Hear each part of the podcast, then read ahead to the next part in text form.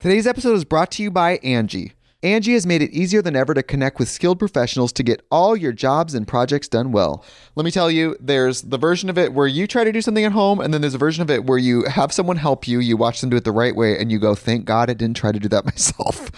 I have fully done things around the home that I think look good, and then a bang in the night, and I wake up to a shelf collapsing, a painting falling off the wall. Like it, I've I've seen it all go south. I own a home, and I can tell you, I know how much work it can take. Whether it's everyday maintenance and repairs or making dream projects a reality, it can be hard just to know where to start. But now all you need to do is Angi that and find a skilled local pro who will deliver the quality and expertise you need. Whatever your home project, big or small, indoor or outdoor, you can Angi that and connect with skilled professionals to get the project done well. Right now, one of my wish lists is I want a bike for my condo in Milwaukee, and I would love to rig it up on a pulley in the ceiling because I have one of those like lofted ceilings. But I'm so scared to try that on my own. Angi has 20 years of home experience and they've combined it with new tools to simplify the whole process. Bring them your project online or with the Angi app. Answer a few questions and Angi can handle the rest from start to finish or help you compare quotes from multiple pros and connect instantly, which means you can take care of any home project in just a few taps. Because when it comes to getting the most out of your home, you can do this when you Angi that. Download the free Angi mobile app today or visit Angi.com. That's A-N-G-I dot com. Another day is here, and you're ready for it. What to wear? Check. Breakfast, lunch, and dinner? Check. Planning for what's next and how to save for it? That's where Bank of America can help. For your financial to-dos, Bank of America has experts ready to help get you closer to your goals. Get started at one of our local financial centers or 24-7 in our mobile banking app. Find a location near you at bankofamerica.com slash talk to us. What would you like the power to do? Mobile banking requires downloading the app and is only available for select devices. Message and data rates may apply. Bank of America and a member FDIC. Knockback, the retro and nostalgia podcast, is brought to you by, well, you. If you want to learn how to support our show, go to patreon.com slash laststandmedia.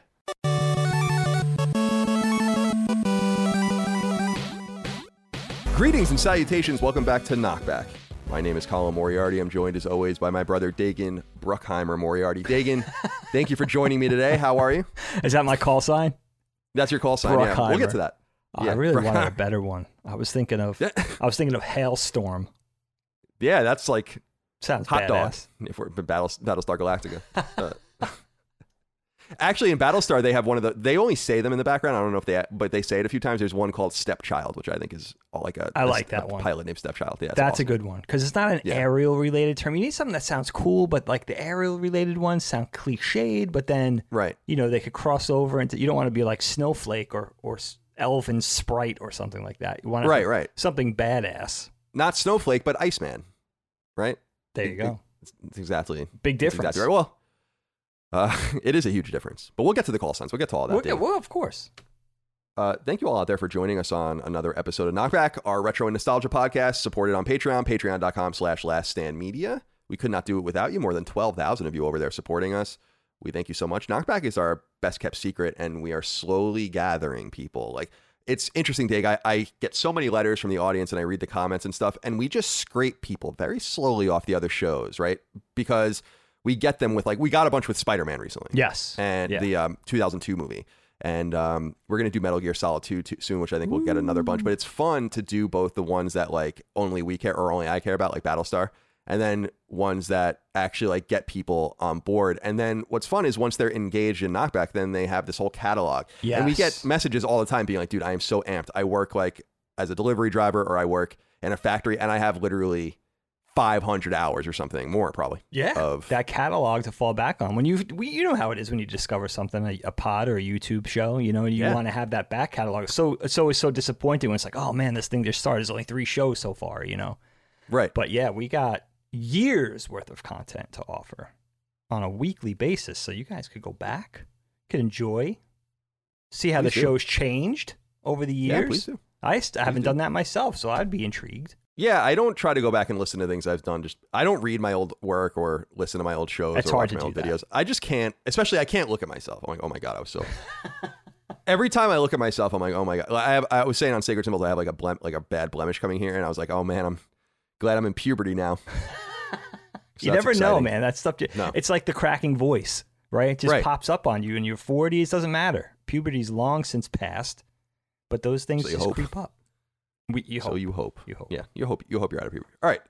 So our retro nostalgia podcast, we're going to cover Top Gun today, the 1986 film. But before we do that, uh, I just wanted to check in on you, Dave, see how you're doing. I wanted to let you know Yeah. that we and I, I tweeted about this, but we ha- are getting another dog, a second dog. No. And yeah, there's pictures of her on on a.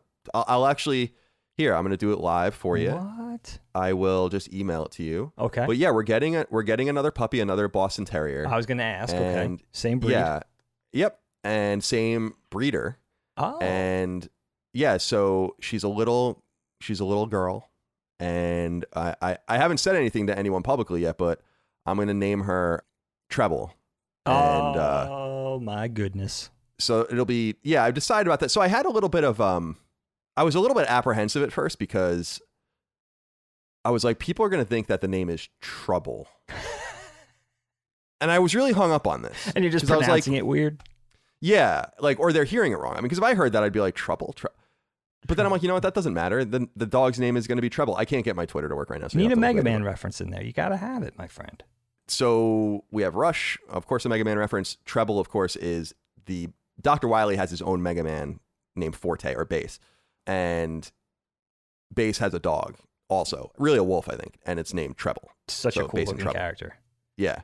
Very and so I cool, love the idea of having the little girl being that the that name, and yeah, we're excited. So we got her in like five weeks, Dude, that's so and, exciting. yeah. There's something about the two dog dynamic that's very appealing. I even think about it for myself. Life's too crazy right now, but I and I think, you know, something really appealing about going with two of the same breed as well.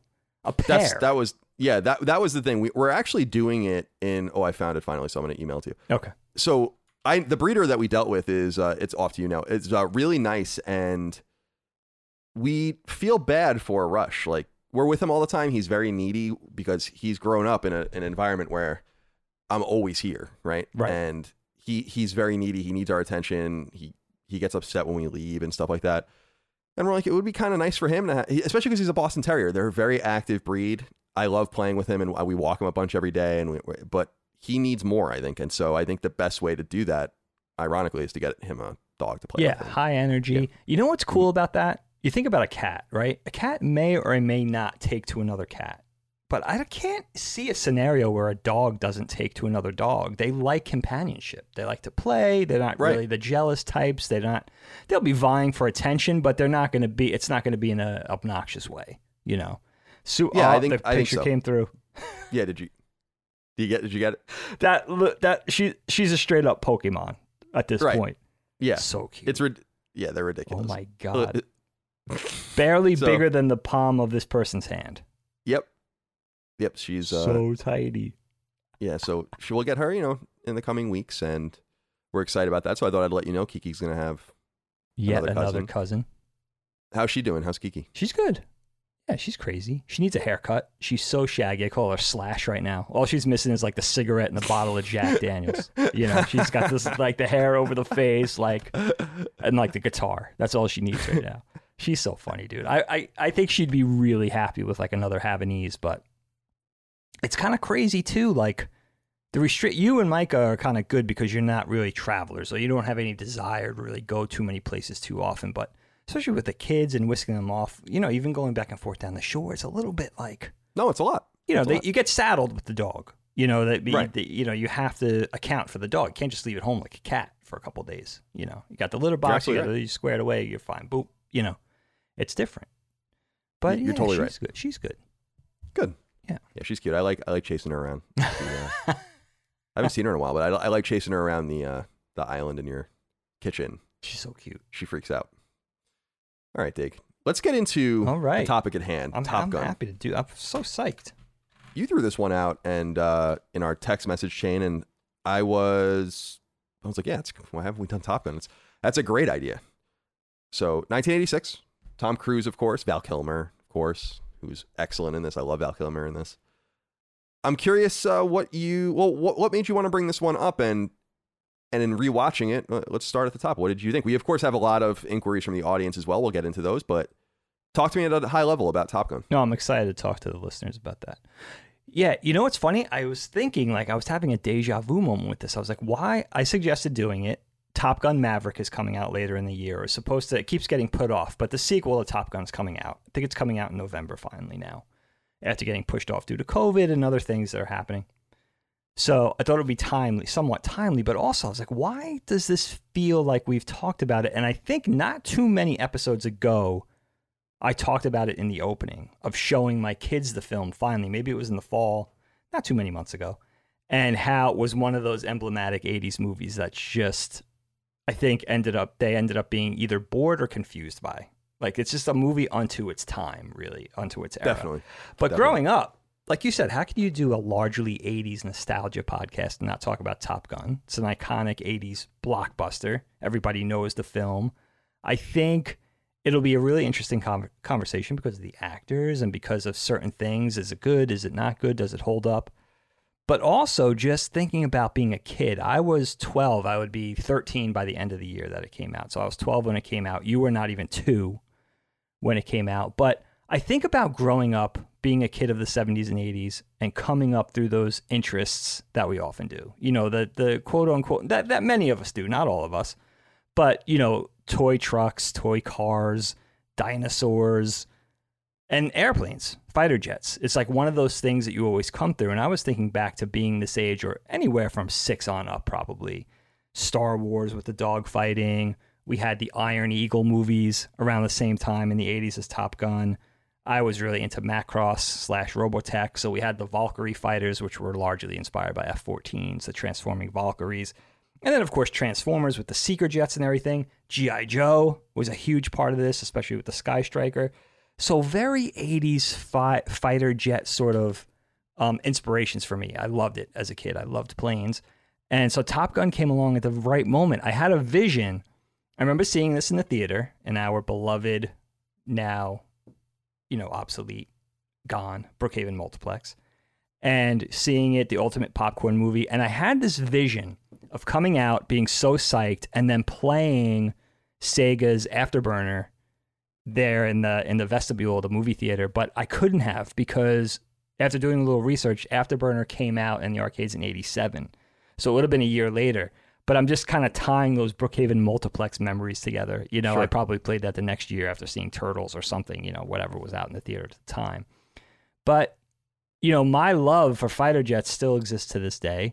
And this is probably the first time I saw like a live action vehicle that was really tied to that interest, you know, that really kindled that that love of seeing something that was realistic. And that was just badass to me. And the other thing about it is, and I'll set this off by saying something really brief. I don't know that this is a good movie Hmm. if you're not interested in jets. If you're not Hmm. interested in dogfighting, fighter jets, that whole airplanes, that whole thing, I don't know. Like, you know, it's a buck. I think this movie weighs in at like a buck fifty, so it's less than Yeah. two hours. It's a relatively quick watch. I think it moves at a pretty brisk pace, generally, but I don't know. In walking away now, seeing this movie at least a half dozen times in my life, if I could fairly say that this would hold somebody's interest that's not into dogfighting. Maybe the romance would be enough. Maybe the rivalry between the characters, the main characters. Maybe Tom Cruise's backstory and sort of the demons and the ghosts he's battling. But I'm not sure. But for me, it still holds up. To me, I still really enjoy it. I love it. I don't know that it's ever been. I don't know that we've had a proper fighter jet movie that's better than this. Hopefully, Top Gun Maverick top you know tops out and improves on it. We'll see. We'll see. It's in, it's in the can. We're waiting on it. Yeah, we're just waiting now. So it's funny you say that about is it a good film or not? I mean, this is a contentious thing with a lot of people, and we have two comments that I wanted to read back to back that that represent this because we got a lot of both. And so Andrew Singo wrote in and said, "Hello, sons of bitch. I am giddy that you are finally getting the Top Gun as a topic. I don't have a specific question, more of a conversation topic phrased as multiple questions." Is there a movie that oozes cool more than this one? What's cooler than a bunch of sweaty dudes playing beach volleyball or Tom Cruise looking out from behind his aviators in class giving Kelly McGillis that trademark smirk? I'm not an 80s kid, but this movie makes me wish I, I was every time I see it. But Napoleon in Rags writes in and says, Hey, bros, I watched this for the first time last year and it's not a good movie. Super cheesy, strange plot points, awkward moments throughout. How much does nostalgia help this movie? It seems like it's only do, it, it seems like it's the only thing going for it. So I hadn't seen Top Gun in a long time. I don't know when the last time I saw it is. Like you said, I was like two or three when this came out, so I wasn't seeing it in the theater. But I remember probably seeing it on cable. It was like one of those movies that was always on at some point. And so you end up seeing it like a bunch of times in dribs and drabs, like when you're coming in from wiffle ball or you're like dicking around and then you sit down and watch a half an hour of it or Absolutely. whatever. So, uh, but I don't know the last time I watched it front to back. And I agree. I, I actually, in some way, I disagree with you, Dig, in that I think it's long. Like, I feel like there's a lot of, because it's to your point, I feel like if you're not into dogfighting, there's some cool shit in, in the movie. But if you're not into all of that and you're not into the aerial stuff and whatever, then yeah, you're probably not gonna be drawn to it. And I think that is like so much of the movie. When you think about the way the movie begins, there's like almost nothing for like 15 or 20 minutes. yeah, but that's true. but just that, like the movie doesn't even start with, and they get quickly into this exposition about his dad and all. It's just moving kind of weird in that way. And it's funny. I don't usually care about this stuff, but when I was looking to see what this won, as far as awards, it was nominated for some Academy Awards, didn't um, win any of them. But I was my eye was drawn to this Robert Roger Ebert rather quote about the movie, and uh, he was saying that uh, he was saying that the movie is. So, he says movies like Top Gun are hard to review because the good parts are so good and the bad parts are so relentless. and that was like pretty that pretty that resonated with me. He gave it two five two point five out of four stars. I, I can't help but Not terrible. uh, yeah, I can't help but agree with that assessment. But I was thinking about you a lot when I was watching this, just in the sense of I know you still have a, a love of fighter jets I do. and uh, all of that. And I was thinking, it's funny because jets kind of began in the 40s and then really into the 50s, but that was the era of rocketry, and I think that that was what drew a lot of people's attention going, you know, the space race and inter- intercontinental ballistic missiles and all this shit that required like these huge rockets and tons of fuel. And jets were moving all the while. I actually think the Nazis were the ones that were working on jet aircraft first in the 40s. And Wow. I, I only bring that up because it seems like everything was kind of obfuscated. And come the 70s, people are kind of over the space race and over rocketry. And thus, the rise of the fighter jet in in in our nomenclature, I think, rises in our and obviously they took place in Korea, they took part in Vietnam, but it seems like that's when it kind of had the room to shine. And so the 80s seems to me like the culmination of all of that. And not only our stuff, but also what the enemies work with, with Sure. the MiGs and everything like that. So the intro is very visual and long. And uh, I'm wondering what you think about all of those moments and if they're still captivating to you as a fan of, of you know, aeronautics, I guess. Yeah, you know what? I still think it holds up in that way. Now, I'm also being extremely fair to this movie. So I'm having like a midlife crisis, right? I talked about getting a motorcycle on Twitter. I'm also considering getting going for a pilot's license now. That's my newest thing. This is now this You is a week this is a week old this this this thought. Never even thought about this in my entire life as much as I love aeronautics and jets. Now I'll be flying little Cessnas and sandpipers and stuff. If I'm You're lucky. not going to fight. You're not going to fire fly a hornet. if they give me an F eighteen, I might Yeah. I might bite. But right. so I'm you got a going good tone. through- Sorry, go. I'm going through this whole thing now where this movie's still looking good to me because of the motorcycle and because of the flying, right? But it, it, if you look at this movie, it's such a cool guy movie, right? You have picking up women, drinking beers, riding motorcycles, flying jets, super athletic stunts on the beach with the volleyball game, rivalries and tough guy one liners and stuff. Like it is such a, a movie of machismo. And I think what makes the movie hold up is that it is kind of 80s camp. If you had something like this today, it would be a comedy. You know, it would be one of those hot shots type type movies where it would be sort of lampooning this whole thing. But I'm not sure, you know, this movie wasn't really tongue in cheek. You had Tony Scott, who was a very, you know, prior to this, like a very seen, seen as a very artistic director, brother brother of Ridley Scott, and you had actors that weren't who they would go on to become. Now, Tom Cruise, you know, did The Outsiders and Risky Business and everything like that, but he wasn't Tom Cruise proper yet. And Val Kilmer wasn't who Val Kilmer would go on to be yet. This was pretty early in their careers, relatively early.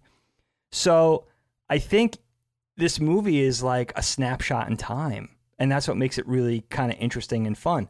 But I do agree with you that outside of all the military slash naval combat, Cold War era, you know, MiG 28 versus F 14 Tomcat. Like, if that's not on your radar, no pun, then probably this movie is going to be pretty hard to get through, even at less than two hours, you know. But I think, you know, I think for me, it's still a pleasure. It's still an absolute pleasure. And I think, you know what's the the other thing? Well, we'll talk about this when we get to Tom Cruise. I'm looking at this right here. I got my Top Gun NES cart, one of the Awesome. worst Nintendo games. Yeah. No good. But you know, this was such this era. You had the movie, you had the media, you had the soundtrack was all over the top 40, all over the radio. Like Top Gun probably lasted in the public's eye for a couple of years. It was it was iconic in every way. You know, the how much movie it made, home video, uh, and and of course the bankable the, all the stars that were extremely bankable in one way or the other, whether they were iconic, you know, front and center center stage actors or character actors, they were all, you know, they were all part of the parlance of the 1980s. it's important to note, to your point, that this movie was enormously popular. I mean, it made almost four hundred million dollars It's in insane. 1986. So adjusted, that would be it would be like almost a billion dollar movie, and it's it was made for very little, which is actually shocking when I was reading about that. And so it's interesting because there are there is a dynamic here that reminds me a lot of a video game. It feels like a video game. It starts with just a lit like an action game, like a Call of Duty game almost, where you get this very brief intro, like Indian Ocean, right? Then you have like this opening sequence that maybe teaches you how to play and introduces you to things, whatever. And that's kind of like the the dogfight and all of that with the MiG. And then the and you kind of get like some interaction with the deck and all of that. But then when they land, then you start getting like the cutscenes and then you know so on and so forth. I couldn't help but look at it a little bit like a video game. And when you look at it through that lens, I think it is fun. It's not a movie I need to watch again for a while, but it, I had no. Pro- I was like not looking forward to it ending or anything like that. I thought it was fun, and it is kind of like one sequence to the next in terms of just getting to those action points, and also the curiosity about what's going to happen to the characters. Obviously, you kind of wonder, like, well, Goose dies, but I imagine that's a surprise when you first see the movie, right? And Iceman kinds of and, and and Iceman and Maverick end up being kind of cool with each other, which I think was a surprise and something I like too. I like when tension is broken in movies like that. you can host the best backyard barbecue. When you find a professional on Angi to make your backyard the best around. Connect with skilled professionals to get all your home projects done well. Inside to outside, repairs to renovations. Get started on the Angi app or visit Angi.com today. You can do this when you Angi that. The Angie's list you know and trust is now Angi, and we're so much more than just a list. We still connect you with top local pros and show you ratings and reviews, but now we also let you compare upfront prices on hundreds of projects and book a service instantly. We can even handle the rest of your project from start to finish. So remember, Angie's list is now Angi, and we're here to get your job done right. Get started at Angi.com. That's A N G I, or download the app today. You wanted to talk about Tom Cruise, and I think we can start there. Although I want to do it in an interesting way. Jacob wrote in and said, "Do either of you guys agree with me that Maverick is shown to be a pretty terrible person? He leaves his wingman hanging in the beginning of the movie, causing that pilot to miss his chance at Top Gun. Is oddly aggressive in pursuing Charlie, who follows someone into the women's bathroom, and even keeps Goose's dog tags, only to throw them in the ocean." Instead of giving them to his family, that was the thing that bothered me when, I, when he did that. I was like, "Yeah, why?" First of all, he throws like a girl. Second of all, why? If you watch it, he throws like a girl. And it, the second thing is, yeah, what the fuck are you doing? It's almost like watching the old woman in Titanic throwing the diamond, or the, the it's like, what are you doing? Why are you doing? Why are you throwing it in the Oh, ocean? I got to talk to you about this. We have to we have to discuss this. Yeah. well, please dive in. Please dive in. Well, in. you know what? I could see the perspective that Jacob has about Tom Cruise being sort of a repugnant character in some ways. But you know what? Right in the beginning of the movie, they're sort of engaged with the enemy, he and Goose, and then uh, Merlin and uh, Cougar. And Tom Cruise has a, the drop on the enemy MiG. And Goose is saying, like, ta somebody, either Goose or Cougar or somebody is saying, take the shot. And Tom Cruise doesn't. He's like, it's not necessary. Why would I do that? So if you're paying attention from very early on, he's not this sort of violently aggressive dude. It's more that he has this passion for flying. And something in the most recent viewing that I realized too is that obviously you realize this on the surface, but when you really think about it, he has sort of this stigma that he's trying to run from, or the ghost or the demon of his father's supposed past, of his father being some sort of sought after pilot and then having some sort of ouster from the Navy that was less than honorable, right? Some something went wrong with his dad and he sort of has to live with that ghost of like everything that his dad or seemingly later we find out the real story but that his dad did wrong and that he has this real passion for flying. When he's not flying he's on his motorcycle watching the F-14s take off and land and stuff like that. He has this almost obsession with it. Like it's so important to him. It's everything to him. When he's later in one of the drills later on when they're sort of recapping and they're talking about everything that went wrong and he's sort of getting chewed out for something that he did although he was successful but the procedure and everything the way he went about it was wrong. You could see in his face that he's taking it really really hard. Like this is ev- flying is everything to this guy. And the thing with goose is that i've really kind of recently realized as well is that that was his best friend. Now you know they have some sort of past. I'm not saying they were childhood friends but at least in their naval piloting pursuits they were together. They've seemingly known each other for a long time since they were at least younger. And when Goose dies is a tragic thing. And then Tom Skerritt's character, the Viper character, he's visiting him at his home and he's like, You gotta let Goose go. Like, you gotta let this guy go. This is gonna happen again. This happens when you fly long enough, you're gonna encounter tragedies. This is gonna happen. It's gonna happen again. You gotta, I know it's hard, but you gotta let it go. Throwing the dog tag. Now, he, in that final battle, I think he's talking to Goose's dog tags. He's like, Goose, talk to me. Like, he goes into that flat spin again. He hmm. recovers and you could still see like he hasn't let Goose go. The throwing of the dog tags is letting Goose go. That's why it's hmm. it's a it's a crazy moment. Now it is very funny. He kind of throws like a girl. He's on the the deck of the carrier, so they kind of just like they don't go anywhere. They go like he throws it like it would go eighty feet, but the wind kind of blows it back. It barely goes over the side of the thing. but you know what I mean? Like that for me. If you're reading into it, I have a lot of sympathy for Tom Cruise's character because it feels like he's not only he's he's fighting not only for himself to vie for position, but he's fighting in the face of this tragedy that happened or for his family name, you know. So and that also gives rise to the makes the Val Kilmer character very interesting too, and not a bad guy, and having this internal rival, rivalry. There's no hmm. something interesting about Top Gun that strikes me. There's no definitive set enemy. It's just sort of this vague, amorphous Russian MiG 28 sort of thing. They happen to sort of encounter each other, but there's no enemy. It's really about this internal rivalry and trying to be the best, the best of the best, that whole thing. And I think it's very simple, but it probably just speaks to that little kid in me. Like, you know, that whole thing of like, now I was born with uh, a heart murmur. So right from the right from the outset, I was never going to be a fighter pilot, right? You have to be in perfect physical condition, certain weight, certain height. You have to do really well in school. Like these guys are like, You had nothing going for you. I had nothing. I, I'm lucky to be an animator at this point, right? But these guys are like the perfect human specimens. They're super smart, they're super athletic, they're super fit. So, but I think I channel that sort of eight year old, sort of hopeful, like, wow, wouldn't it be cool to be the best of the best? Like fighter pilot, it's an important job protecting the country, you know, protecting the populace, protecting, being like the sort of outer ring of the military and being like in charge of like, you know, protecting your country. Like, how cool is that? This movie still feels the same to me as when I was a little kid. You know, I still feel like it's it has the same things going for it, which is actually really interesting. Well, I'm glad you brought up Iceman because, first of all, Val Kilmer is awesome. But I wanted to talk about him too because it, you had mentioned this really. He's not the bad guy. And in fact, I, I was writing in my notes. I never really realized it, I guess, but is he even wrong about Maverick? Like, he's not even wrong at all about Maverick. He almost does nothing.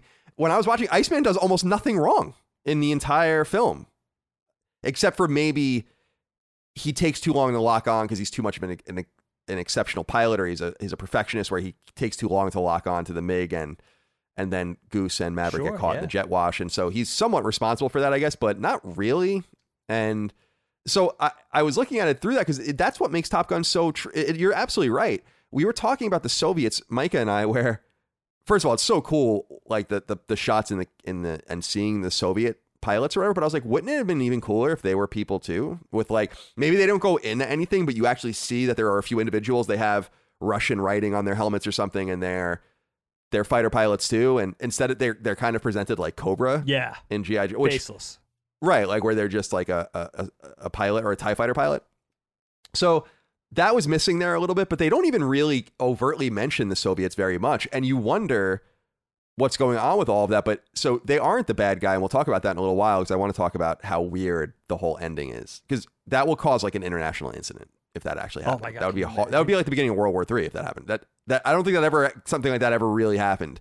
So we'll talk about that, but what do you think about Iceman kind of being right? He wins Top Gun, and he obviously at the end Maverick helps him, even though Iceman doesn't want him to be there. But you can't blame Iceman for. And he says he's like it's not personal when he goes up to the to the officer. He's like it's not personal, but Maverick is maybe not ready to fly. So I was just kind of interested in that because Iceman's a little bit of a dickhead, Yeah. but he doesn't really seem like he's doing anything bad, and in fact is the superior pilot. I mean, literally, isn't he? You know, it's interesting. We just discussed this dynamic, a very similar dynamic between Starbuck and Apollo, the two characters in Battlestar Galactica, where you have these two talented pilots. One's much more instinctive and by the seat of their pants, right, as a cliche. And one's much more by the book, and how those two different styles butt up against each other and cause this rivalry. No, you know what's interesting about Val Kilmer carries himself, the Iceman character carries himself like Pete Mitchell does, just like Maverick does. They sort of have this cocksure, very arrogant nature about them. That that machismo, that sort of unapologetic need to be the best. Like they're there. They're not content just to be amongst the best naval fighter pilots in Top Gun. They need to be the best of the best. That's so they have that in common. And sort of that unapologetic nature about that's what that's what they're there for and that's what they're going to get and that's it.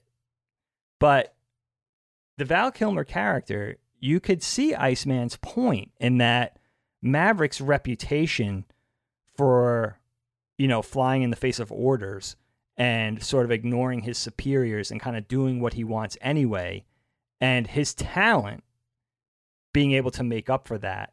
But be, flying with this guy, if it's a matter of every time these these guys have one of the most dangerous jobs in the world, right? Point even if nothing goes wrong or they're not facing off against an enemy, what they do going up in those airplanes is extremely dangerous. So you want to have somebody that you could rely on. Maverick is sort of a wild card. You know, he has this reputation, even in practices, even in drills, to just do whatever he wants to do. He gets away with it on sheer talent. But you could imagine being frightened to go up with somebody like that because you never know what they're going to do. You know, they're completely they're completely out of their minds almost. And also being a little scared of probably think about something that you're really good at. Could be anything.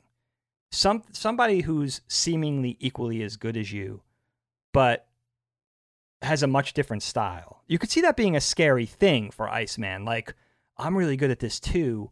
What makes this guy, you know, the the way this guy does, the way he handles himself is completely foreign to me, even though we're two of the best. So you could see that being a frightening thing of never knowing what you're going to get, especially in a life or death situation. So I don't think I, I think, in fact, if Iceman carried himself different, you'd be really sympathetic to Iceman, and it would probably make the Maverick character look like the antagonist. You know, if Iceman was like more, a little kinder, a little gentler, like you like know, a Jedi Maverick, Knight or can you- something. Yeah, can you like can we can we work something out? Like you can't be doing this, man. Like trying to almost be like functioning in a therapy type, a therapist type way to Maverick, where it's like, I know you got these problems, dude, but but because Iceman is just as bombastic as Maverick, you know, you see you get that rivalry and you don't really know who to root for. You know, you're rooting for Maverick only because you know more of his history. You know, I think it's going to be extremely. I just found out that Val Kilmer reprises his role of Iceman in Maverick. Now he's an admiral apparently now. No spoilers. I just read this. And Tom Cruise is like Maverick is like a test pilot slash goes back to Top Gun, goes back to Miramar or whatever, or I guess they're in Nevada now for as an instructor, as a Top Gun instructor. So it's going to be really interesting to see the dynamic between the two now and if they were really friends. I like that there was an icy relationship apparently between Val Kilmer and Tom Cruise even on set. Like they were very antagonistic and that rivalry in real life, or that or, or that sort of cold, icy thing, they kept that between themselves, and it is a little uncomfortable and awkward when they're interacting in the locker room and stuff in the movie. You could really see that they're, you know, there's something that exists there that goes beyond acting for the screen. Like there is something, there is a little uneasiness between the two, which I think is cool. Yeah, it is, and I don't think Val Kilmer gets his due in this film because it's he's great in this, and Yeah, he really is. I am. I saw that too when I was reading about the new one, and I'm excited to see their interactions with each other as well. But I, to me, Iceman is the voice of reason in the movie, just from a plot perspective. I understand we're not, we shouldn't really be analyzing it this deeply, but and we're going to analyze it even deeper in a minute because there's there's obviously a complete. People think there's a massive motif in this in this film, which we'll talk about. Oh, but I know where we're going. but yeah, I I wanted I you know what I want to touch on this now. I was going to save it to the towards the end, but it, just stopping us from talking about a few others. So let me just read this now. Okay. Paul Dunn wrote in and said, "Hey guys, a simple but difficult one for you both. What would your call sign be? Mine would be Irish on account of being from Ireland. So I don't think you choose your own, but I could be wrong on that. Certainly in Battlestar Galactica, they're not choosing their own, Right. But I don't know if I think you're named by someone else. But I actually have a list of the names here Okay. and in the in the movie. So we have Maverick, Iceman, Goose, Viper, Jester, Cougar, Wolfman, Slider, Stinger, Merlin, Hollywood, Sundown, Chipper, Ghost Rider, and then there's a few others. So Charlie technically is one, I guess. Mustang is the radio operator. And then there's a few others that they mentioned Blade, Tex, and Rat. And then I read here that Heater, Wizard, and Tombstone, I guess, were unused. Okay. But I got to say, my favorite is Sundown. I think that that name is awesome. And I love the helmet. Oh, it's so cool. It's a little stunning how much it looks like a Japanese World War II flag. yeah. It's orange and not red, but when I was watching, I was like, holy shit, that looks like a rising sun. So maybe not the best look. But you know what?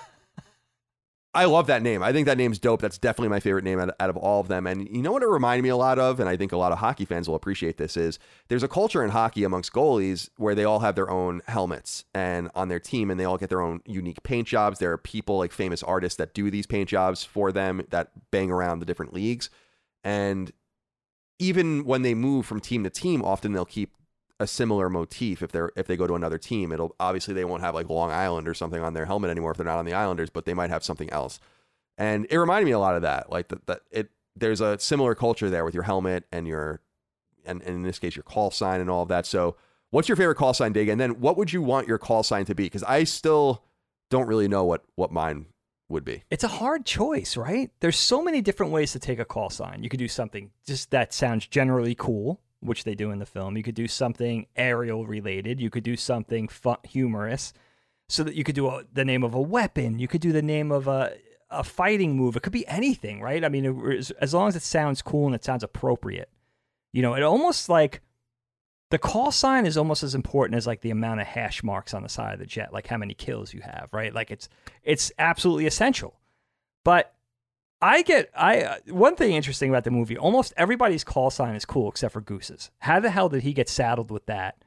But it also kind of works for him because he's not, you know, you know enough about him that he's not this aggressive sort of character with the same level of, of machismo as maybe an Iceman or a Maverick. Like Goose sort of works for him. And I think his son, his son's name, Goose's son, played by Miles Teller in the new movie, I think his call sign is going to be Rooster.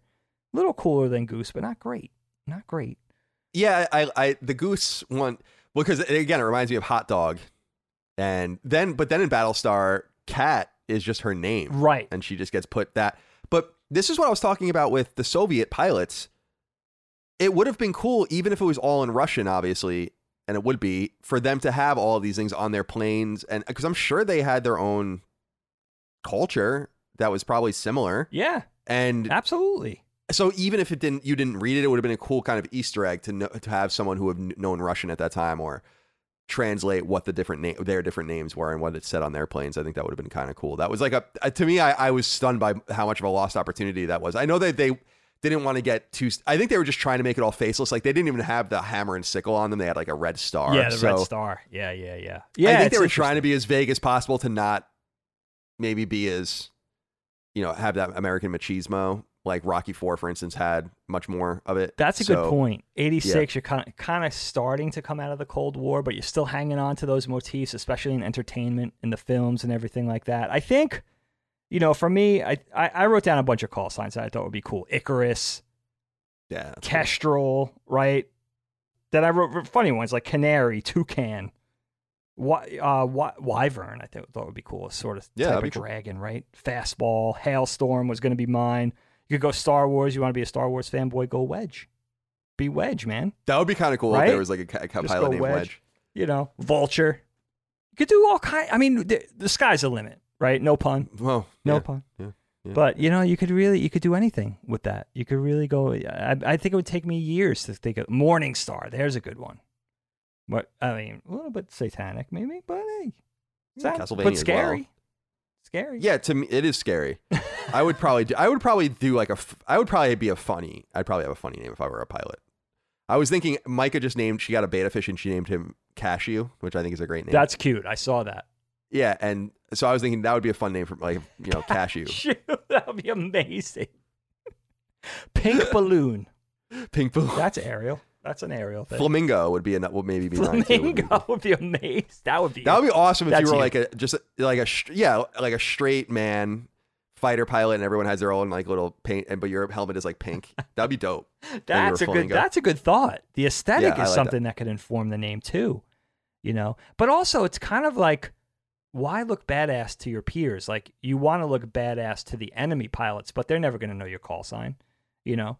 So Right. it is. That's how they got that picture. It's kind of uh, self-indulgent. No, totally. It, really totally is. Definitely. It's it's the same.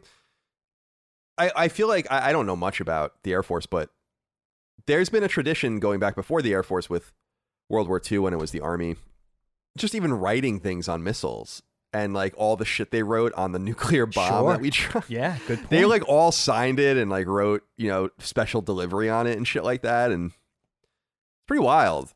And we still do that to this day. I love. I kind of. It's it's it's troubling in a way, but I love the humanity in that.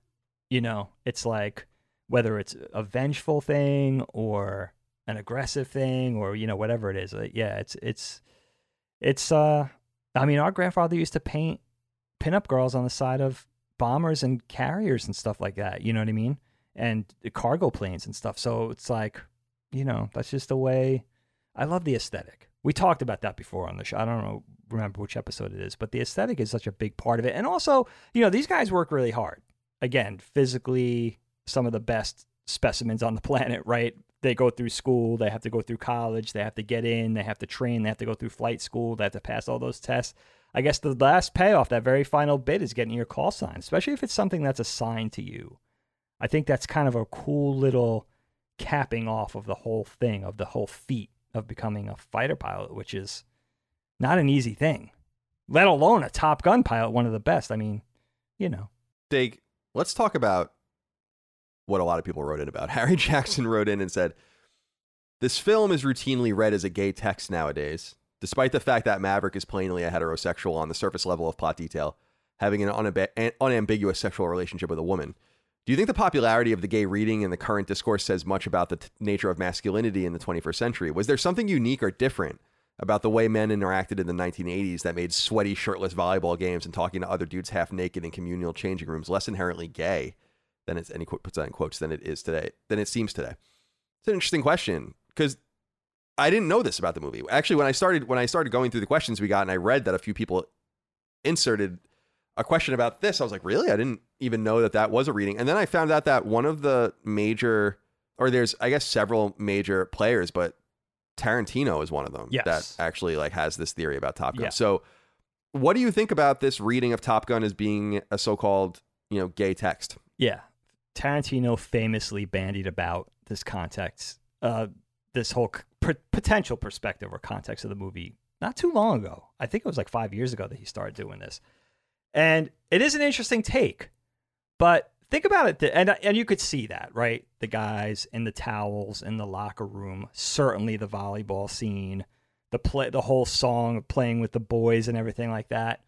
Playing with the It's a funny boys. thing to think about, right? I honestly don't. If if we're being serious, I don't think it was really intentional. And I think there's a couple of things here. First of all, if the four main dudes, right, you have Iceman, Slider, Goose, and Maverick, if those guys weren't attractive, would it read the same if they're in their towels in the locker room? That you know they're young, atta- attractive, physically fit dudes. We know we already know they're fighter pilots, so they they're these superheroes amongst men. It's the same thing when Anthony Soprano and his lawyer are taking a sweat, right in the in the Russian bathhouses. Does it read that way? You know what I mean? It's a, it's it's the context, it's the presentation, it's the lighting, it's it's that sort of tension between the characters anyway, this vying, this competition. And also, if you just straight up take the volleyball scene out, now the volleyball scene is egregious. I'm not saying it isn't. Right, right. It's quite campy, actually. Oh, you know, you even have definitely. Slider doing that pose, like the scene where Yeah, he's doing the aw- po- the muscle pose in slow motion. It's awesome. But Yeah. he's also that character is interesting because that character is actually pretty a pretty big muscle bound dude.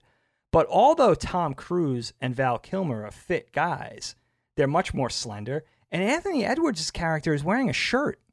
So even taking removing the volleyball scene, I would argue, but even removing like Slider from the volleyball scene, would it read the same? Would you have that same thing? And it- you have mm. the other shirtless dudes in the bleachers cheering on, and of course you have the musical accompaniment, which doesn't help the case. But little Kenny Loggins, yeah. I think really what they were going for though was appealing again to that coolness, the shades, the bomber jacket, the motorcycle, the beers, the the picking up women in the bar, of course the fighter jets, you know, the muscles, the fashion, you know, the everything, even down to San Diego. You know, the the the palm trees silhouetted against the the dusk sky like it just it just all reads like a like a cool guy like this is the place to be. This is how to dress. This is what to drive. This is what to drink. This is how you act when you pick up women in the bar. Like it was just really what it was really targeting was coolness. And it comes off as it does have those homosexual overtones though. I mean it's almost impossible not to read into it that way. But i think you take a strategically excise you know a couple of things on the cutting room floor and i think you can make it read much different. Today's episode is brought to you by Angi. Angi has made it easier than ever to connect with skilled professionals to get all your jobs and projects done well. Let me tell you, there's the version of it where you try to do something at home, and then there's a version of it where you have someone help you, you watch them do it the right way, and you go, thank God I didn't try to do that myself.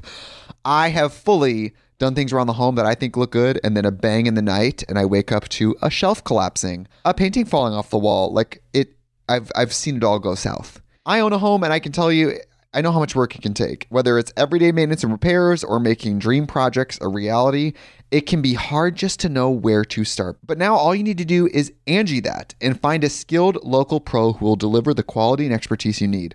Whatever your home project, big or small, indoor or outdoor, you can Angi that and connect with skilled professionals to get the project done well. Right now, one of my wish lists is I want a bike for my condo in Milwaukee, and I would love to rig it up on a pulley in the ceiling because I have one of those like lofted ceilings. But I'm so scared to try that on my own. Angi has 20 years of home experience and they've combined it with new tools to simplify the whole process. Bring them your project online or with the Angi app. Answer a few questions and Angi can handle the rest from start to finish or help you compare quotes from multiple pros and connect instantly, which means you can take care of any home project in just a few taps. Because when it comes to getting the most out of your home, you can do this when you Angi that. Download the free Angi mobile app today or visit Angi.com. That's A-N-G-I dot com.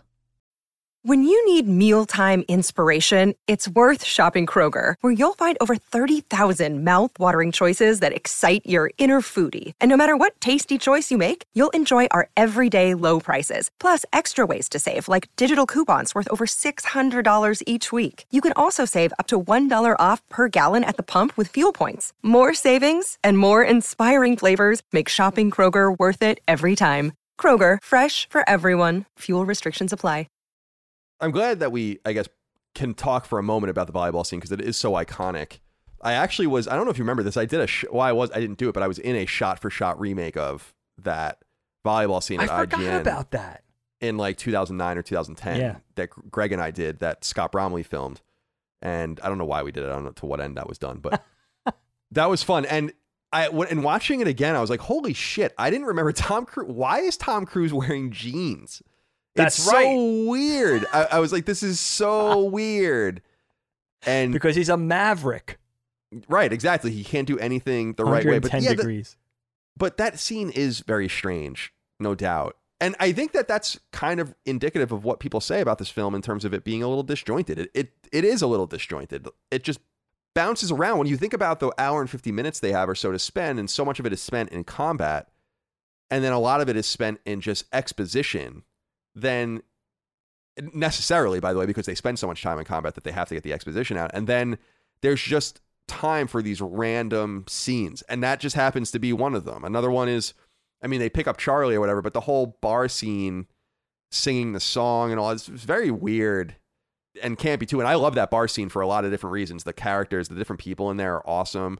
The outfits are awesome. The the decor is so 80s it's like gray vertical you know under under lighting and all of that. And I, I i know i say this a lot and i don't mean to be mean about it but eh, because it's not mean but man women looked so old in in this movie. Like I, I was talking to micah about it. I was like how old do you think charlie's supposed to be? I was like is she in her mid-20s micah's like maybe she's in like her 30s because she's like a phd and all that. And i was like okay maybe but she looks so much older than that and I agree. it's no insult to her. It's No. just that was, and Micah described it as saying like that the makeup was just so much harsher then.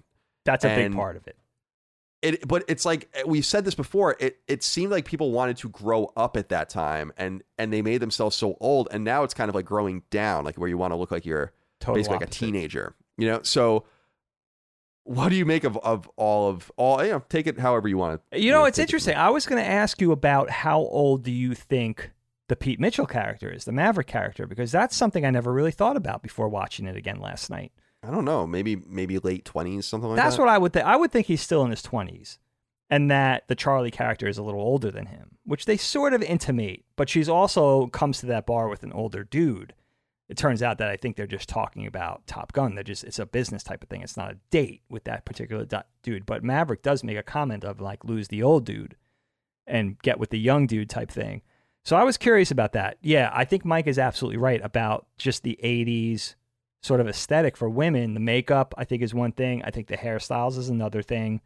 I think trying that whole thing of trying to look older, whether it's the outfits, the shoulder pads, more quote unquote masculine clothing, where if you think of women's dress harkening back to previous decades, 70s, 60s, 50s, certainly 40s and 30s, it was much more feminine.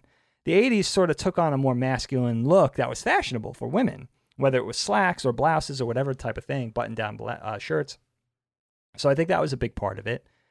And, you know, just trying to purposely trying to purposely look older. I love the fact too of of you bringing up the musical numbers, the Great Balls of Fire sequence in the bar, you lost that loving feeling, and of course playing with the boys. Those are the only really three moments of levity. Those sort of Hmm. three musical numbers in the entire film. It's a pretty heavy film because you have what Maverick's dealing with with his dad, his reputation, and sort of his mania of like being driven to be the best at all costs. You have then that kind of dovetails a little later with Goose's death. And then Maverick's sort of trying to get back on the horse. And the drama with, you know, Charlie leaving San Diego for DC and the whole thing of the relationship not really working out. It's a little bit melancholy of a film. So if you take out these three musical numbers, they really need, did need to be peppered in there for some sort of semblance of levity, you know, some sort of happiness, some some tone of like not just just a dire like tragic sort of feel to the movie, which the movie does take on a very melancholy, generally a very melancholy air, I think, for three quarters of it. the music i mean talking more about the music the soundtrack i mean we have to talk about that although it only revolves around a few songs. Nandan patil wrote into us and said hello moriarty brothers. Two Yo. rapid fire questions here.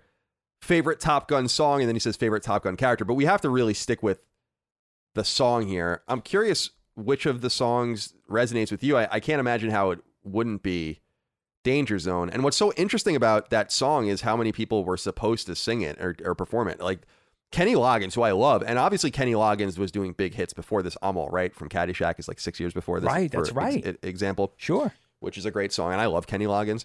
But he was like their seventh choice or something like that. It's nuts how many people turned this song down or like weren't able to perform it. Toto, apparently, who I love, was going to do it, and they apparently had beef. Like their lawyers apparently had beef with Top Gun, like the people representing Bruckheimer, Oh wow. and so like that. And then Corey Hart was supposed to be one of the people Oh, that did it, and REO Speedwagon was offered the song. Big names. Bryan Adams What? was offered the song. And when I think about this, I was like, Bryan Adams has nothing to really lose. These are all big bands. Corey Hart probably had the most to lose here. Mm. But when you look back, it's like, holy shit, you guys passed on Danger Zone. I understand that you wanted to write your own songs or whatever, but Danger Zone is a fucking amazing song. Oh, and it's one of those songs that just gets my attention every time it's on. It's just the production is so good in the song gets a little long. Like after the first verse and the first chorus, I'm kind of over it. But it's very similar to Final Countdown by um by Europe in that I I am really into it for like a minute and then I'm like, all right, I'm done. All right, this is enough. This but, is enough. Dude, like the production, like the his voice and like the the ding ding ding ding ding ding ding you know, just in the background and like the and the and the the electric toms and all of that. It's just so good. But of course, there are a couple of other songs worth noting in here as well. And I think the one that obviously we brought up playing with the boys, also a Kenny Loggins song, but yeah, Berlin's Take My Breath Away. And what's interesting is that and I was looking at the soundtrack listing because I was like, there really aren't any songs in this movie. It's just with the ones you you know you, you you've lost that loving feeling, all that stuff, but it really all revolves around like the danger zone kind of music, the take my breath away music, and then kind of their theme score, and that's basically it. But it just so happens that those two songs are like dominant '80s songs and are part of the reason that Top Gun is such a phenomenon. Oh, huge. Those singles were released from this movie. yes. And those are the biggest songs that Kenny Loggins and Berlin ever did. And. Berlin's not a very big band compared to Kenny Loggins, but yeah, it's it's it's interesting. So what do you make of the soundtrack and all that? I love Danger Zone. I mean, Danger Zone, Take My Breath Away, they're characters in the movie. I mean, they went on again, like you left the theater, you, you you popped out the VHS tape, you went in the car, you turned on the radio, one of these songs would be on. It was such a momentous companionship of media. Like one of the first movies I could think of where the the, the soundtrack and the actors and the film itself go all go kind of go hand in hand to just make you feel like 1986 all over again. Like it really this this whole the music takes me back to 1986. It really does. And you're right about Danger Zone is a proper anthem. It has that anthemic quality. You hear Danger Zone, you automatically think of Top Gun, Tom Cruise, fighter jets, San Diego. You know the sun the sunsets in San Diego, palm trees silhouetted against the ocean sky. Same with Take My Breath Away. And it's funny that, you know, you have this pulse pounding song like Danger Zone, and then you have this really melancholy, very melancholy song like Take My Breath Away. What I love about Danger Zone, it makes you realize about Kenny Loggins. You think about Kenny Loggins, think about the 80s. I always think about that this time period, very Miami's Miami Vice type feel to everything he does, but he really has a handle on making catchy music like say what you want about you know proper artists or indie or all the all the music that we love from hip hop to shoegaze to punk rock to everything you know alternative anything that we like that we enjoy electronic synth but there's something really interesting about top 40 music or music that could captivate the largest amount of people the largest amount, amount of ears listeners and kenny loggins really has that in spades I, I think i talked about he talked about something that I saw where he was sort of interestingly enough channeling Donna Summer for Danger Zone. And he even makes fun of himself like the way he pronounces Danger Zone like danger danger zone. Like he has almost like this weird accent that he did on purpose. No one ever admits that they do that on purpose. But Kenny Loggins was like, I was purposely doing that because of like, like Donna Summer, being inspired by Donna Summer and some of the stuff she was doing, some of the funk stuff she was doing. And you know what? When you listen to it, it totally makes sense. And it's so cool that he's that candid about it. You know, he's like, yeah, I was like, you know, like now it's funny, but like back then it just worked. You know, it was it was inspired. Yeah, I I love that song, and I love Kenny Loggins, incredibly talented, staple Oh, of that era. gotta have him. I wanted to ask you, Dig, about how you felt about the filming of the the movie, specifically these aerial shots and the cockpit shots. How do you feel like they contributed to the film and, and the visual flair? But I feel like this is where the movie obviously is shines the most for most people. The cinematography is beautiful. I mean, that's really that was really Tony Scott's calling card coming into this was his cinematography coming out of music videos and commercials. It's gorgeous. I mean, it really holds up. And you know, everything from the lighting to the shot composition, all of that. This movie ha- has all of that in spades. It's really a, it's really a gorgeous movie to look at. And I love the fact that they had the cooperation of the United States Navy for the personnel, for the pilots and the instructors and the materiel, like the planes. And, you know, to sort of, they, they didn't handle things re- as realistically as they could have, but they had that basis. They had that foundation. They had the equipment. They had the people. And that was really cool because I found out about my other favorite fighter jet series of the 80s, the Iron Eagle series. Maybe sometime we'll talk about it. But something interesting about those films, and now that center on the Air Force, those center on F 16 fighting Falcons, not Tomcats. But they did not have the cooperation of the U.S. Air Force for those films. And they had to go out, the, the uh, filmmakers had to go out to Israel and get Israeli planes and the Israeli Air, Force to sort of cooperate with them and help them out with the stuff that they needed.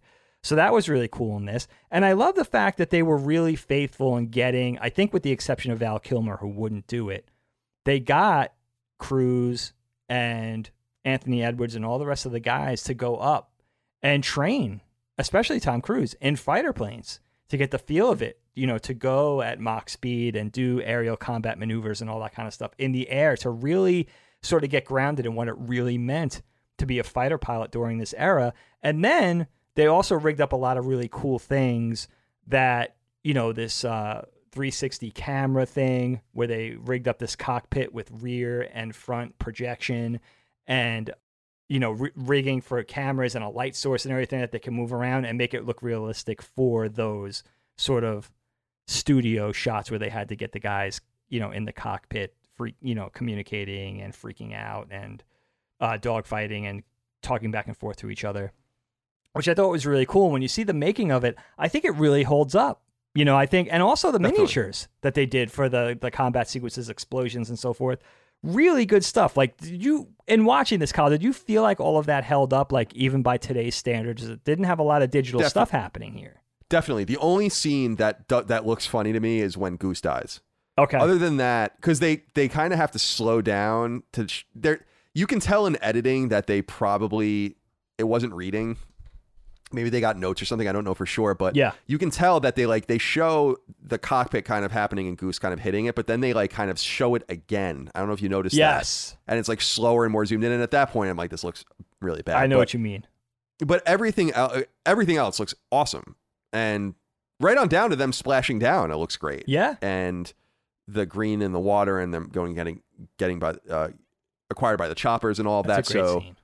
yeah it's really great. And i totally agree. From a visual standpoint this is why going through the trouble of doing practical effects is just so worth it. It's why star wars still holds up all these years later and it's why top gun holds up and a lot of others as well. I'll be interested to see the new one. We'll talk about that in a little while in terms of if that's going to be more visual from a computer point of view or from a practical point of view i don't really know yet but i wanted to ask you Dave, about some of the quotes this is a very quotable movie and I, I actually feel like sometimes there are a couple quotes in here that I don't think people realize comes from come from this movie. So one of the things that I I totally forgot about is negative Ghost Rider comes from this movie, and I don't know like people say I don't know if you've been around people that say that like well they'll just say like negative Ghost Rider, like that comes from this movie, which is cool, and of course they have the I feel the need the need for speed, which is very very campy and but but iconic, and of course. Take Me to Bed or Lose Me Forever oh, is a that's famous huge. That's a huge one. quote. And then I just this is not a famous quote, but I wrote this one down. So when he's talking to Viper, or uh, like when Maverick and Viper are talking at Viper's house, Viper says this to him. He says, "You're a lot like he was." He's talking about his father. You're a lot like he was, only better. And then when he said that, in my mind, I'm like, "Don't say it. Don't say it. Don't say it." And then he says, "And worse." So what do you think about some of these? Uh, uh, any any quotes that stand out to Such you? Such a mystical quote, right? Well, you know what's funny about talking about "Take Me to Bed" or "Lose Me Forever"? It reminds me of Meg Ryan's character and sort of how it's a departure from what everything we said about 80s women because she feels so young to me in this movie. Yeah, it makes the it makes her and possibly even Goose feel like they're really young, which really plays up the tragedy of him dying. You know, she's she's so vibrant and sort of um I don't know, like playful and like jovial. The way she, the way she, like you could tell she's a young wife and a young mom, and that kind of flies in the face of everything we just said about '80s women. Like Meg Ryan's really kind of good in this. She's not in it a lot, but that reminds me. That quote certainly reminds me of her. And I think the whole "you lost that loving feeling" thing, even though it's a song, obviously, I think that scene is so iconic that that chorus of that song is almost meme worthy and and a quote that makes you automatically takes you right back to Top Gun, even though that song was decades old by the time it showed up in Top Gun, which is interesting. And I have the need the need for speed was almost like one of those 80s quotes in a film that seems like it was injected on purpose to be a quote, you know, to Definitely. be to sort of withstand the test of time for decades on after. Like it's so interesting. Like this movie really had that, really had that going for it. Bo wrote in about. Well, he has the final comment I have from the audience. We have much more to talk about if we want, but he says, "Holy shit, it's Long Island Viper." You guys finally bring up films, and you were in, you were introduced to it at a young age. I carried this VHS to and from my grandparents' house at an obscenely young age. Thankfully, no one batted an eye then, as child me was locked in on Maverick and Charlie's music video sex. I adore this music, this movie. Cannot wait for the sequel, and cannot wait to hear you sons of bitch talk about it. So we, there's two things here I want to talk about. First, I wrote in my notes, and it's funny because I totally forgot about the sex scene, and I don't know what I was thinking, but I did write before that where I was like, I feel like this movie kind of tastefully deals with sex. And even after I watched that scene, I never, I don't like seeing pelvic thrusting and shit. Like I just, Yeah. you know, it's a little much. Uh, and I know I'm very prudish in this way, but even then, I was kind of counting the, the seconds. They don't stay on that that that scene very long. It's like a 30 second scene or something like that. And I found it compared to many films, both then and now, and TV shows now, just much more tasteful. I just don't need to see it. And apart from that scene, you really don't. It's it's much more tasteful in some way. Like saying "Take me to bed or lose me forever" is gives me all I need to know about the fact that Goose and Meg Ryan are going to go fuck each other. Right? Like I don't need to see now a two minute scene of that. And I like the implication there. So I, I dig that. Is there? Do you have anything to say about about the sexualization in the movie? classy Yeah. restraint. I think it's really interesting for as aggressive as Tom Cruise's character. We talked about this a little earlier in the show. Like he follows her into the bathroom. He seems to be like maybe even a little crossing over into like a little bit rapey potentially. Yeah. He doesn't Sure. sleep with her that first that first night when she makes him dinner at the house. He thanks her for dinner and she and he leaves. You know, which is actually you know there's the one scene. Now I will say I get very impatient. We talk about this on the podcast from time to time. I get very impatient with the sex scenes. I just every time this happens in this film, I just want to see. I'm just like, where the where the planes? You know, again, channeling 12 year old Dagan. But the one sort of egregious, sexy scene in this is the close up, silhouetted French kissing scene. You know, they do do the tongue and silhouette. Yeah. It's like, and that just takes me back to like really being like 12 years old in the movie theater, and being like, where are the jets? You know, like where are I want to see like missiles watching and people- MiGs.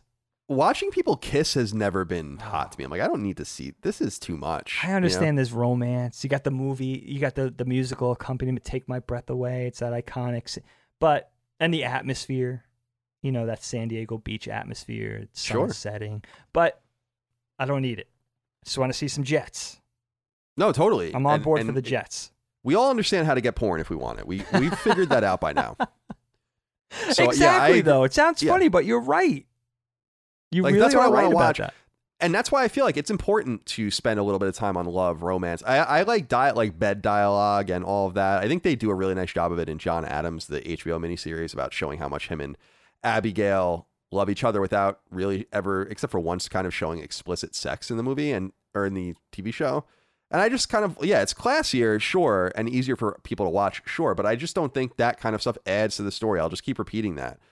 The camera panning up, love is important, attraction is important, sex is important, but don't sp- let's not linger on it. And I feel like this movie generally does a pretty good job of that. The other thing that Bo asked in the question was about the sequel. Now, the Oh, sequel is supposed to be out already, comes out later this year November. or in November. Yeah.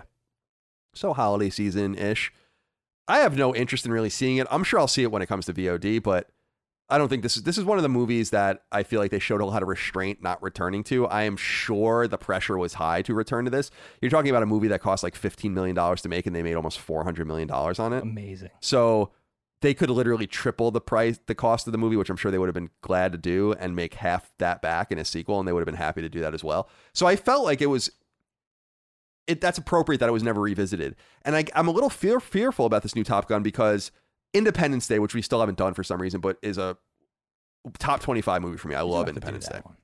The Independence Day sequel is so bad that it's maybe one of and no joke one of the worst movies I've ever seen in my entire life. And and one of the major disappointments in film for me because I love Independence Day and I loved the idea of the aliens being no one ever thought about Independence Day like well the, the aliens aren't dead they just their their invading force was just conquered. So of course it's awesome to be like well they're coming back and I loved that and then they ruined it. They ruined it in a million different ways. And so I don't know if they're going to ruin this with Top Gun, but I must say, let's not forget there is a blatant Taiwanese flag on the back of Tom Cruise's jacket in Top Gun and in the new one. And they had to go back and edit that out of the trailer for play in China. So I already don't like this movie. But I'm wondering how you, and I'm dead serious about that. Unacceptable.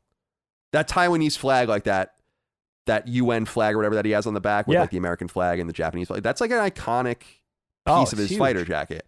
And because China doesn't want to acknowledge Taiwan as a country, we can't have that on his Yeah. fighter jacket now. They don't want to So- incite any shit. Yeah, they can go get fucked. I'll, I'll I'm I'm gonna put a big Taiwanese flag in every one of my games now.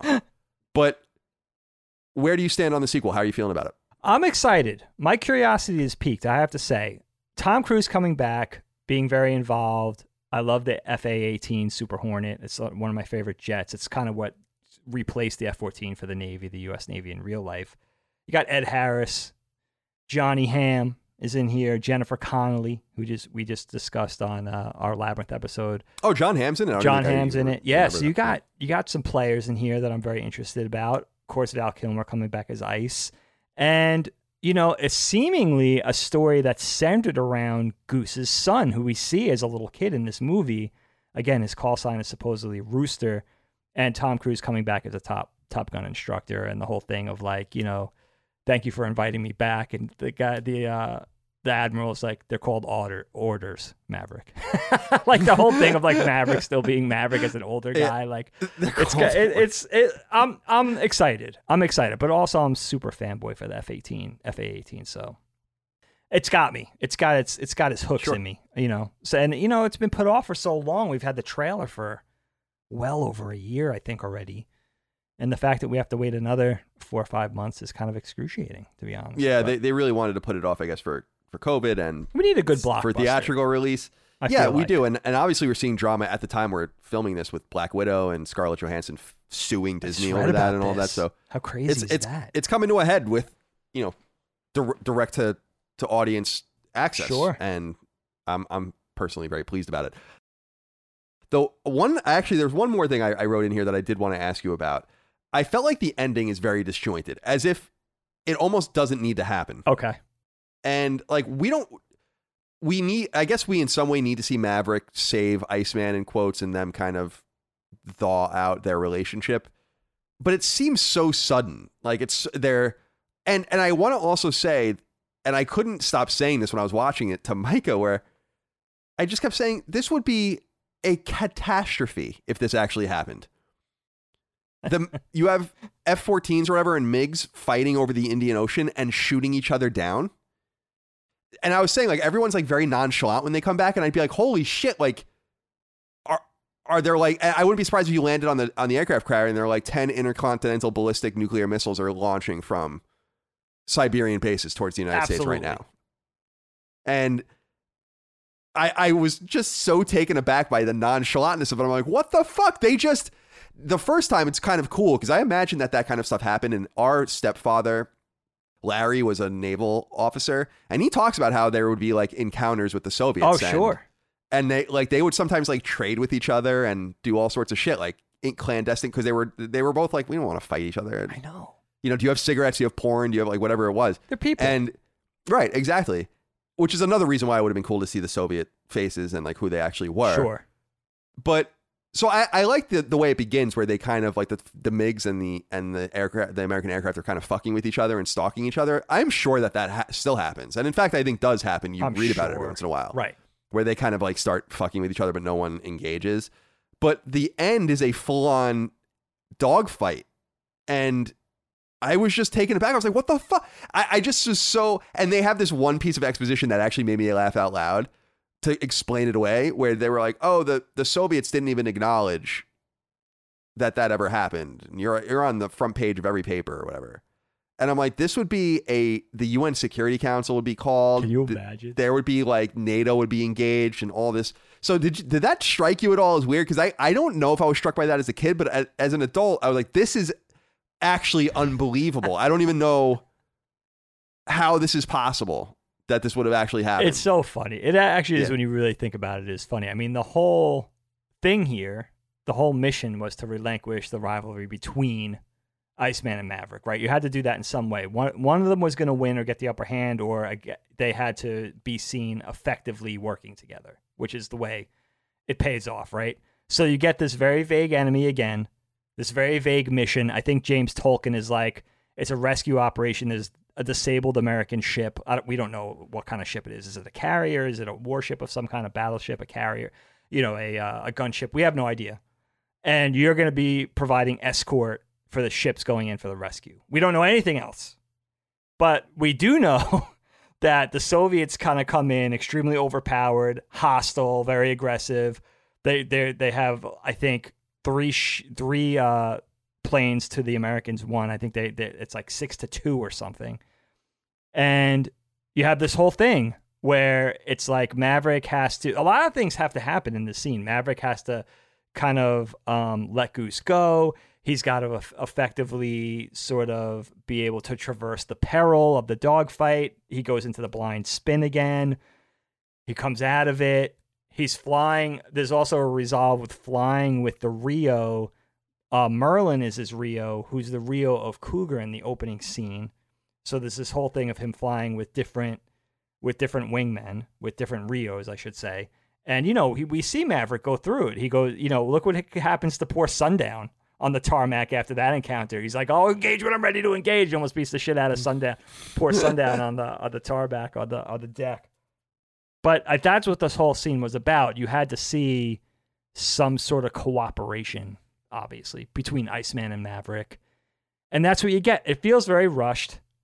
Even the celebration down on the on the ground afterwards afterwards where you see like you could be my wingman you know screw that you could be mine like type of thing and the very mysterious thing with tim robbins playing the merlin character i can't even tell it's him when he's in the cockpit right. so all of a sudden it's like where the hell did tim robbins come from? But apparently it was him in the Yeah, no, cockpit. I don't i don't know. Yeah, it's hysterical. you You're know it's so right. funny. The ending is really the weak spot i think of this of this film. But you know i guess it leaves things open-ended for a sequel. It's amazing that it took the sequel this long. You actually have to kind of wonder was it a monetary consideration? Like i can't imagine paramount or tom cruise or anybody needing more money but it's so far in between sequels I don't know. Or is it that very modern day thing of like rehashing things for nostalgia's sake? You know, we do Well, it's that like with the show, but we don't do it Yeah. to the tunes of millions of dollars. We just talk about people doing stuff. No, of course. It, it, it is. It's like I said earlier. I, I think there must have been some restraint shown to not just do it immediately. Mm. And maybe everyone became, I would imagine everyone became, you cannot going to make Top Gun for $15 million if everyone knows that's involved in Top Gun that it's going to gross $400 million. You know what I mean? Right. So I think that was probably a thing too, where it's like, I'm not coming back for $500,000 or whatever, or whatever I get, or some fraction of a point on box office gross. It's not going to happen. No. And I think that probably made it really complicated too. It you is have. Bruckheimer, you have Tom Cruise, you have a lot of big names involved in it, like a lot of powerhouses, even at that time, Yes. involved in this. So, Absolutely. Absolutely. Yeah. Dig, is there anything that we didn't talk about that you wanted to mention before we? You know, I up. do want to sing the praises of, I think, the most important character in this film the F 14A Tomcat. such an icon of the 80s, such an iconic 80s vehicle, right? And just in researching it a little bit more and just learning more about it, in service from the early 70s, I think its first flight, I think it was ready by like the early 70s. Its first flight in service was 74. They ran this thing with, you know, evolving technology and increases in radar and engine tech and even body modifications all the way through 2006, I think. Again, replaced by the FA 18 Hornet, which the new movie will pick up on. But such a long running thing, such an icon, and inspired the G.I. Joe Sky Striker, inspired the Macross Valkyrie fighter. Such a, an important pop culture, nerd culture piece of tech, the F 14. And the thing that I'm most proud of, Grumman, Long Island's own Grumman. I want to read this to you, Kyle. Now, Grumman Military Contractor, Engineering Company. Let me read this to you. I pulled this up for you and I thought you would find this interesting. I wasn't sure if you were going to go down a Grumman rabbit hole. But Grumman created the F 14 on Long Island. And here's a little something about Grumman. For much of the Cold War period, Grumman was the largest corporate employer on Long Island. Grumman's products were considered so reliable and ruggedly built that the company was often referred to as the Grumman Iron Works. I never knew this before. As the company grew, it moved to Valley Stream, which is far western Long Island, just outside of Queens. Then Farmingdale, New York, which is the center of Long Island. And then finally Bethpage, New York, not too far away from Farming, Farmingdale. With the testing and final assembly of the F 14 at the 6,000 acre Naval Weapons Station in, in Calverton, New York, which is eastern Long Island, not too far from where our dad lives. At its peak in 1986, same year as the movie, Grumman employed 23,000 people on Long Island and occupied 6 million square feet in structures on over 100 acres that at least from the U.S. Navy. I thought that was super interesting. So for our Long Island listeners, a bit of Long Island pride. Yeah, that's awesome. Yeah, they are a Long Island company. I didn't know that they were employing so many people. It also makes a little bit of sense with the fusion of Brookhaven National Lab out there and a bunch Yeah. of other secret clandestine Camp Hero and a bunch of. We always talk about. We got to do a show just on Long Island one day and about how just inherently creepy it is, and that explains why Long Island is pretty, or part of why I think explains why Long Island is pretty still pretty moneyed. If you're getting paid by, if you're a government contractor, an engineer, aeronautics, all that kind of stuff, high earning bills, and how that all kind of trickles into the society. So maybe it makes a little sense of why, Long Island has a reputation for for people having a lot of money, although that's certainly not us. So, Dig, let's end this show as we do each and every week with a dad joke. Okay, now I'm potentially very proud. I may or may not have written my first dad joke. Wow, you're actually coming out of your shell here. Okay, I'm cool. not saying if you like it, I wrote it. If you don't like it, then I didn't write it. That's how this is going to go. excellent. Is that fair enough? Yeah, indeed. Okay. Kyle, what do you call a very intelligent person who lives right on the divide between two states? I don't know. A borderline genius. I did write it. I like that. That's a great one. But let, read me the question again. Okay. Kyle, what do you call a very intelligent person who lives right on the divide between two states? okay, we got to shorten this. So what you got to say it's it's got to be something like what do you call a smart person who lives on the on a state border? On a state? No, because borderline Oh. is in the is in the. Oh, that's punchline. right. So wh- who What about who lives between Texas and Mexico? Could say a specific place. Yeah, exactly. It, you just got to get there a little quicker. But it's Right good. It's very good. Texas and Mexico. Yeah. Yeah, I agree. So like a very intelligent person just say what a smart guy. Smart what do you person. call a smart guy? Yeah, a smart person. Yeah. uh, yeah. We don't want to make it a guy. Don't be Yeah, sexist. okay. Right. Of course not. oh, and also, I mean, just in closing, you have your A24 shirt on. So just to get on the record, how do you feel about Lamb? Oh, dude, it's so funny because you tweet, you either texted or tweeted me about it, and I I just seen it earlier that day, like a few hours prior. Yeah, I thought it was an Ari Aster movie because it really has that tone, sort of a cross between I don't know. It seems like a sequel to The Witch, cross with like Hereditary or something. yeah, like I don't. I was thinking The Witch and like Eraserhead, you know, like Oh, something, okay, yeah, sure. something crazy like that. But yeah, it looks weird. I like weird more than It also horror. I like strange. Yeah, weird is good. Yeah, strange You know? is good, and it also has like Midsommar vibes too. Yes, so I it, de- it definitely does. Because it takes place, I think, in Iceland, right, or something like it looks that. like so it's something another like that. It's got to be It's another something like. Scandinavian setting, which Yeah. is, I think very very freaky as well. It's Oh, interesting about A24 because you have all these visionaries, all these different directors helming different projects, but there's some sort of through line with the tone of their projects as a movie studio. A style, I guess, which is weird. You don't see that usually. You think of a style, you think of Wes Anderson, you think of Tim mm. Burton, you think of Scorsese, you think of somebody with a style, but never a movie studio with all these desperate directors having one through line somehow in the style. It's really strange. But it is. I'm very excited about A24. This is also the worst shirt I've ever bought because the print is not only too low, it's you might not be able to tell on camera. It's also way too far off to one side. And I'm sort of debating whether I'm going to complain about it or not. No, you should. I've Should had I? a shirt like that. I've had a graphic shirt like that. It's a jet shirt Okay. From Barstool Sports, which I love. I actually love Barstool Sports. It's it's like a jet logo and it says like "goddamn" on it because because everyone's always saying "goddamn jets." Makes sense. Eh, but it's like so it's like in the middle of the shirt. And I'm like, this is not where the graphic is supposed to go. I didn't complain about it, but I'm like, it's got to be up like two more inches. Yeah, you gotta have it does look a little low. It does look a little low. You should complain about This it. is That's just bad graphic design. It's the first that's thing like I opened. someone, I was like, what? Too well, that's like someone saying like, I, I bet you what ended up happening at your shirt is like they put the logo in the exact middle of the template. When you're really supposed to raise it you don't do that. to the top of the template.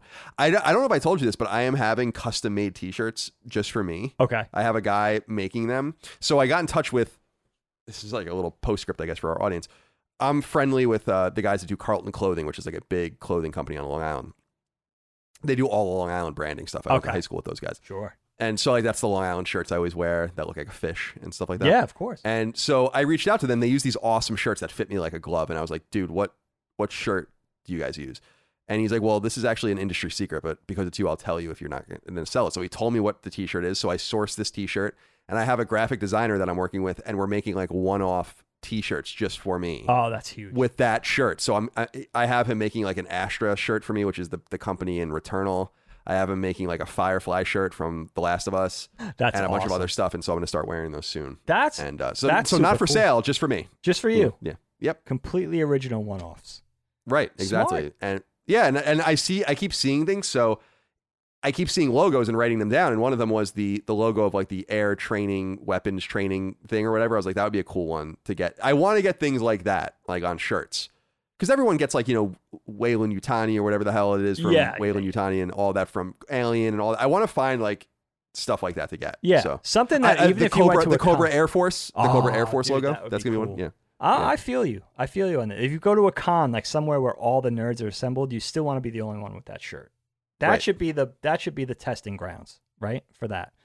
Exactly. Yeah. Very smart, dude. I'm- it's like when everyone board. started wearing Dunder Mifflin shirts. It's like, all right. But now it's cool to wear a Dunder Mifflin shirt Right. because you waited a little You got to wait. right. Absolutely. All right.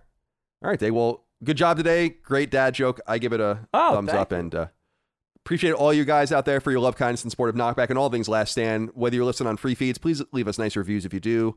Subscribe on YouTube and leave us nice comments there. And of course, support us on Patreon. Thank you so much. We'll see you next time for more Knockback. Until then, goodbye. Knockback, a retro and nostalgia podcast, is a product and trademark of Last Stand Media and Colin's Last Stand LLC, and is recorded from Central Virginia and the Philadelphia suburbs, USA. The show was conceived by and is produced by me, Colin Moriarty. My co host is Dagan Moriarty. Knockback's executive producer is Dustin Furman, and the show is edited by associate producer Ben Smith. All of Last Stand's theme music is by Ramon Narvaez. As you know, all of Last Stand Media's shows, including Knockback, are fan-funded on Patreon at patreon.com slash laststandmedia. The following names are at the producer support level or higher on Patreon, and we're grateful for your kindness and generosity.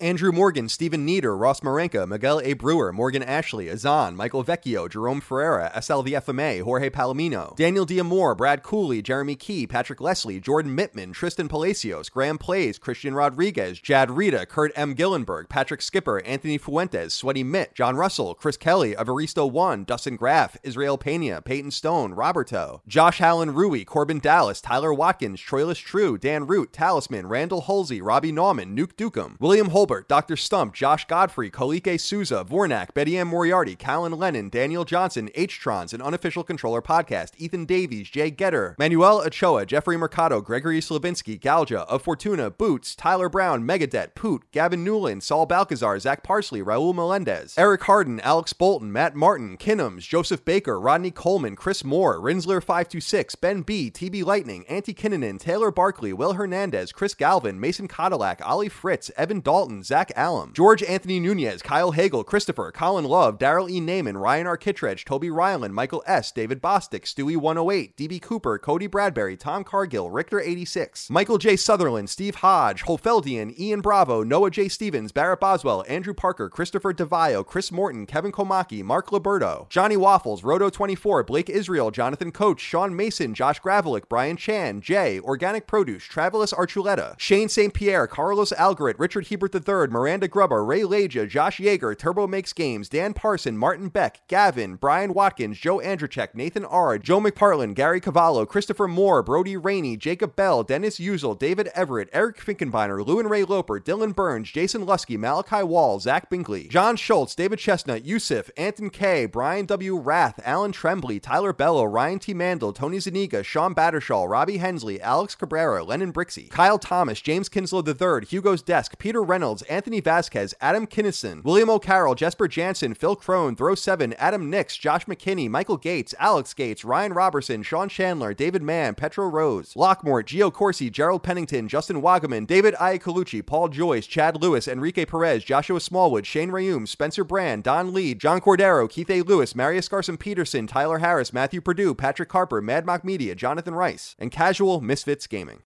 Today's episode is brought to you by Angi. Angi has made it easier than ever to connect with skilled professionals to get all your jobs and projects done well. Let me tell you, there's the version of it where you try to do something at home, and then there's a version of it where you have someone help you, you watch them do it the right way, and you go, thank God I didn't try to do that myself. I have fully done things around the home that I think look good, and then a bang in the night, and I wake up to a shelf collapsing, a painting falling off the wall. Like it, I've I've seen it all go south. I own a home, and I can tell you, I know how much work it can take. Whether it's everyday maintenance and repairs or making dream projects a reality, it can be hard just to know where to start. But now all you need to do is Angi that and find a skilled local pro who will deliver the quality and expertise you need. Whatever your home project, big or small, indoor or outdoor, you can Angi that and connect with skilled professionals to get the project done well. Right now, one of my wish lists is I want a bike for my condo in Milwaukee, and I would love to rig it up on a pulley in the ceiling because I have one of those like lofted ceilings. But I'm so scared to try that on my own. Angi has 20 years of home experience and they've combined it with new tools to simplify the whole process. Bring them your project online or with the Angi app. Answer a few questions and Angi can handle the rest from start to finish or help you compare quotes from multiple pros and connect instantly, which means you can take care of any home project in just a few taps. Because when it comes to getting the most out of your home, you can do this when you Angi that. Download the free Angi mobile app today or visit Angi.com. That's A-N-G-I.com.